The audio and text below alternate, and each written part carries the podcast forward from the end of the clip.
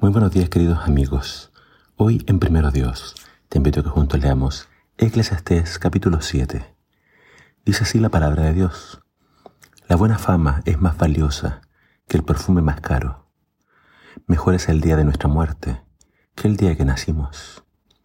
Más vale gastar el tiempo en funerales que en festivales, porque la muerte te espera y es bueno pensar en ello mientras te queda tiempo. Mejor es el dolor que la risa, porque la tristeza ejerce una influencia purificadora.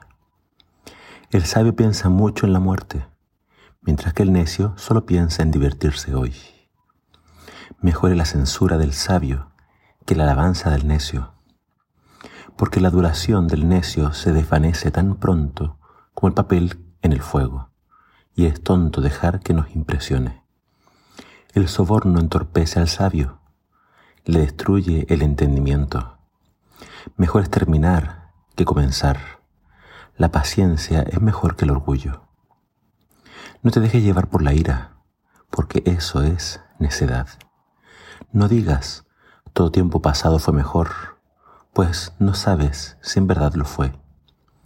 Tan bueno es ser sabio como ser rico. En realidad es mejor. Todo se puede obtener con sabiduría o con dinero, pero en la sabiduría hay muchas ventajas. Observa los métodos de Dios y ponte en armonía con ellos. No vayas en contra de la naturaleza.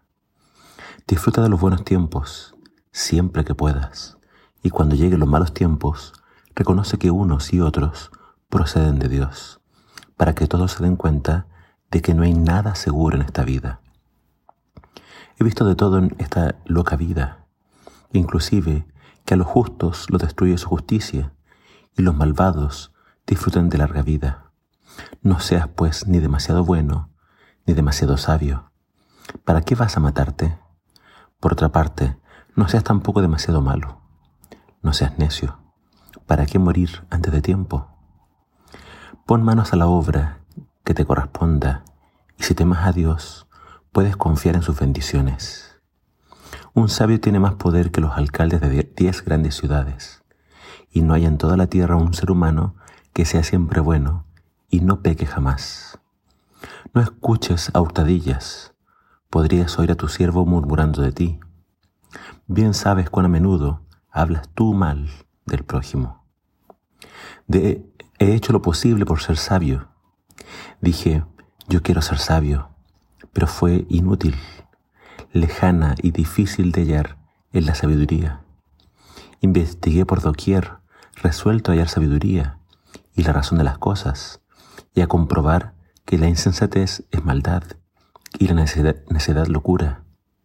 Pero más amarga que la muerte es aquella mujer que es una trampa, que por corazón tiene una red y por brazos cadenas. Quien agrada a Dios se librará de ella, pero los pecadores no huyen de sus lazos. A esta conclusión llego, dice el predicador. Paso tras paso llegué a este resultado tras investigar en todas direcciones. De mil hombres, uno podía tenerse por sabio, y de las mujeres, ninguna. Y descubrí que si bien Dios hizo íntegros a los hombres, cada cual se apartó para ir por su camino cuesta abajo. Este capítulo 7 se parece mucho a los proverbios, ya que nos muestra diferentes cosas que el sabio ha observado y entonces nos llena de consejos. Y solamente quiero destacar tres. E, es eh, quizás chocante, pero acá eh, Salomón nos habla de la muerte. Dice, él prefiere los funerales a las festividades. Y él nos habla de pensar en la muerte. Dice, el necio solamente piensa en divertirse, pero el sabio va a pensar en la muerte. Es decir, tiene que pensar en qué va a pasar después.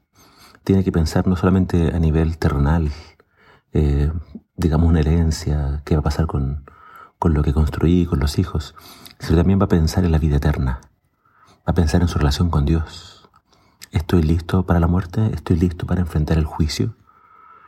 Entonces, por eso dice acá que la muerte tiene esa influencia, o el dolor tiene ese, la tristeza tiene esa forma de purificarnos, de moldearnos, de, quizás encaminarnos, nos hace reflexionar, nos hace pensar en qué va a pasar después. También quiero destacar contigo eh, este consejo que puede parecer eh, extraño, pero dice, por ejemplo, en el versículo 13, depende de la versión, yo estoy leyendo la nueva versión viva, nueva, Biblia viva. Observa los métodos de Dios y ponte en armonía con ellos. No vayas en contra de la, naturaleza. Eh, y a continuación creo que lo que viene está ligado. Dice, disfruta de los buenos tiempos siempre que puedas y cuando lleguen los malos tiempos, reconoce que unos y otros proceden de Dios, para que todos se den cuenta de que no hay nada seguro en esta vida. Observa los métodos de Dios. Dios, dice eh, acá el autor, de él proviene lo, malo y lo bueno. Dios puede permitirnos pasar por pruebas y Dios quiere purificarnos, Dios quiere que nuestra vida sea ordenada, Dios quiere que nosotros podamos entender de que Él es el soberano y como soberano Él está al control de todo. Y nosotros no podemos, como dice la reversión, enderezar lo torcido.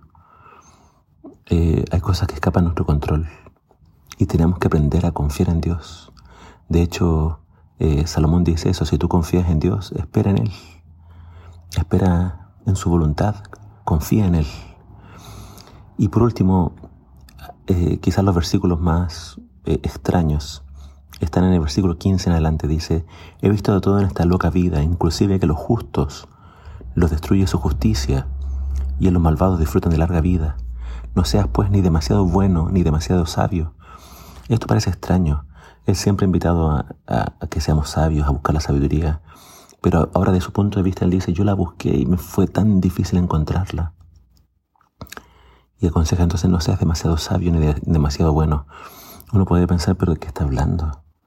Si siempre hay que buscar sabiduría y siempre hay que tratar de hacer lo bueno, ¿cómo es que la justicia destruye al justo? Eh, quizá una forma de interpretar esto es que él está hablando de, de buenas obras, de obras, eh, digamos, humanitarias, benéficas. Es decir, eh, hay personas que quizás se puedan destruir a sí mismas, ayudando demasiado, donde finalmente destruyen su patrimonio o simplemente van demasiado lejos.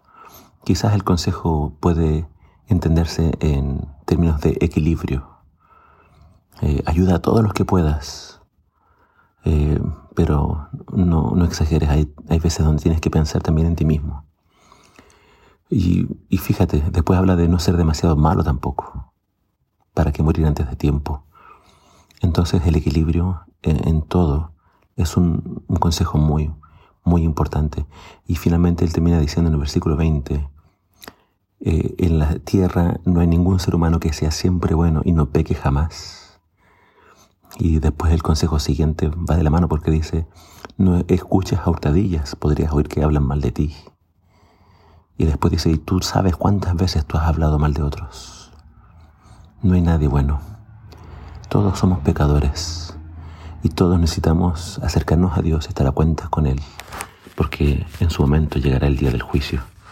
Que Dios nos bendiga y nos haga, nos haga, nos haga personas sabias que consideran todo, pero entre todo buscan el equilibrio y buscan siempre hacer el bien. Que Dios